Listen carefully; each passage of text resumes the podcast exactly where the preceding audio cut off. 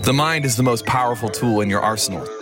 I created this podcast as a daily supplement for you to invest into your thinking. This is your Daily Mind Medicine.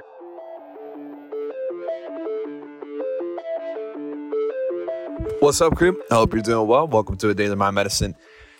There is great control and great power from being able to control your perspective. And the way that you look at something is really important. It actually matters.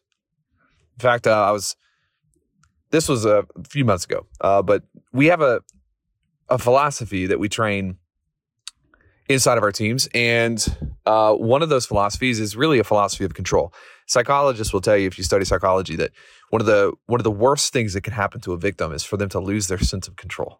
And you study Viktor Frankl and people who went through horrible situations. And right now, just talking about this, you're gonna notice a perspective shift, because a lot of us feel sorry for ourselves for things that aren't really that bad.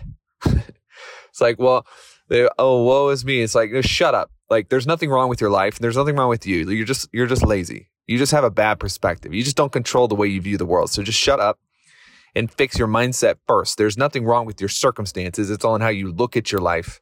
Anyways, that's an aside. But you study psychologists who have gone through really, really difficult things and traumatic experiences. And the point of breakage, where everything irreversibly almost changes, is when they give up control. And people like Viktor Frankl never gave up control. Like, they maintained an internal locus of control, where it's just like, I'm going to control what I can control. So anyways, we have a philosophy that we teach inside of all of our teams of, like, where's the control? And you better have some control. Not necessarily over every circumstance, but over the way you react to the circumstance, which actually is controlling the circumstance. People are like, well, you can't control the circumstances. You can just control your reaction. It's like, well, where do you think the next circumstance comes from?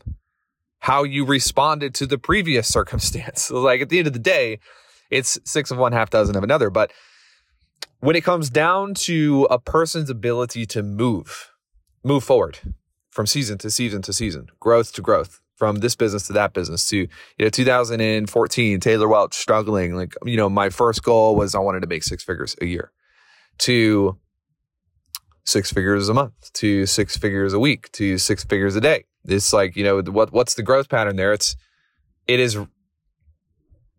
largely a byproduct of my ability to control my perspective when life is going poorly. It's more important for you to control your perspective when things are going not the way you want them to than it is to control your perspective when things are going great.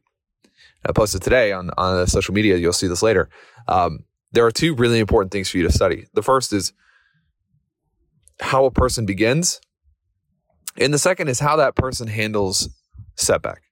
And social media makes it really difficult to study how people handle setback because nobody talks about it. It's hidden.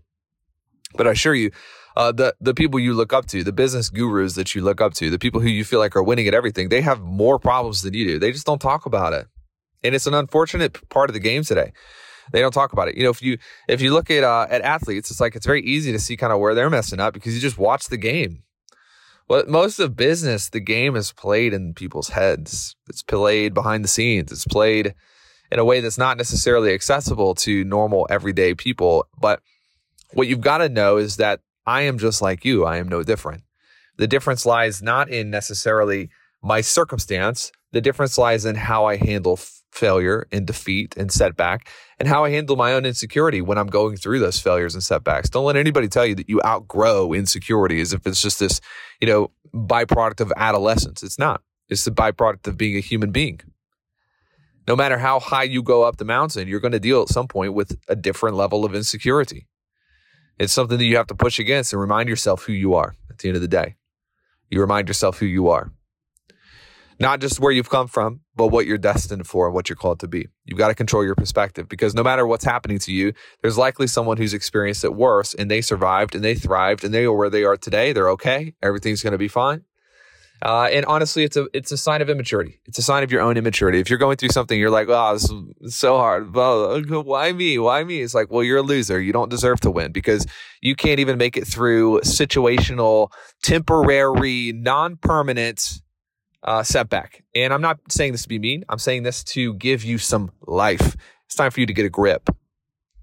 And unless you're listening to this and you're in a prison camp somewhere and somehow they just gave you internet, then your life is not that bad. You have things to reach for and push for. And likely you have a whole lot of control and you're not taking advantage of that control because you refuse to fix your perspective. All right, I got to go. See you.